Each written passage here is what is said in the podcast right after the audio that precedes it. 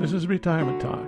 I'm Del Lowry. I've entitled this program, Whose Problem Is It? Coffee, conversation, and community. A few days ago, my wife and I were walking to our local coffee shop, a favorite time of day. Winter rains had stopped, leaves had popped, and sun bathed our trail that ran along a small stream we drifted into a conversation about our children and grandchildren. I expressed concern about the current economic downturn and how it seemed to be affecting them and could be life changing down the road. That is when my wife hit me with the little line Whose problem is it? Every stage of life presents its own problems. Retirement's no exception. We worry about things. What things? Children, grandchildren, finances, our friends, or lack of them, our health, paying for our health care, our parents who may be requiring more and more of our time and effort. Sometimes we reach a bit further to include our neighbors, neighborhood, or community. And when we really stretch, we worry about our state, country, or universal problems. Is there any end to the problems? Seems like that might offer a great business opportunity. I can just see the sign or sign solving your problems, or problem clarification, or help. I'm sure better choices for names can be imagined.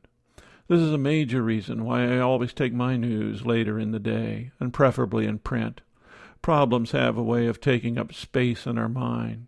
It's hard to enjoy the call of the early morning robin if you're listening to the details of the latest world tragedy or the rants of political officials.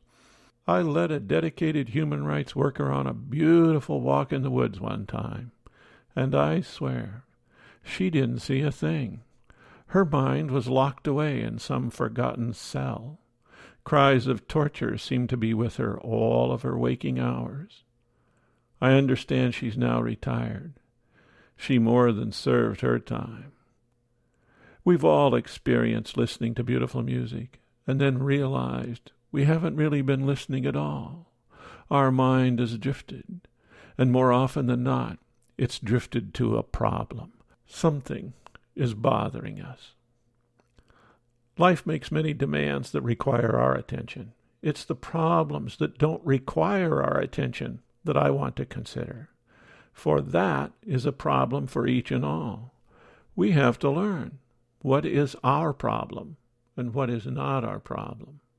We have developed a sense of unity with all of mankind. I think of the famous line from a John Donne poem No man is an island. Every man's death diminishes me. I first thought this through on the very day that Osama bin Laden was killed. It saddened me. I know he did terrible things, and I know that he had to be apprehended and punished, but at the same time, I wondered at what made him behave as he did. Did he create Al Qaeda out of his innate sense of madness? Or were there other reasons? For striking out? Why are people so vicious to one another? What makes people celebrate his death? I feel no need to celebrate. It's been a sad affair from beginning to end. Even the midst of these world problems, I would like to celebrate each day, smell the roses, hear the music, see the colors, and inhale life itself. That is a problem and it is my problem and yours. We have to sort through what we can do and what we can't. We have to discover how much of our life we must devote to fighting the ills of the world, and how much time and effort we want to devote to enjoying the fruits of our situation. There is no hard and fast rule on this one. Historically, we were not privy to all of the problems in the world. In the old days, things might be serene and wonderful locally for some time, and then bad things would happen. they would have to be dealt with. Then the days would return to sun coming up and sun going down. The sheep would be in the meadow and the cows would be in the corn. Modern communication makes this scenario impossible today. When problems occur around the world, they become known to us today or tomorrow. We must not only deal with problems that are very close to us, but problems that are international in scope. I'm not sure we have the psychological capacity to deal with all the problems in the world, all the days of our life. I'm not advocating disregard of problems in the world, but I am suggesting the need to be a bit selective in those we want to assume. It seems like there should be a time when we may choose to retire from more than work. Perhaps I'll take a moment and write this on a poster that can be placed where I might see it each and every day. Whose problem is it?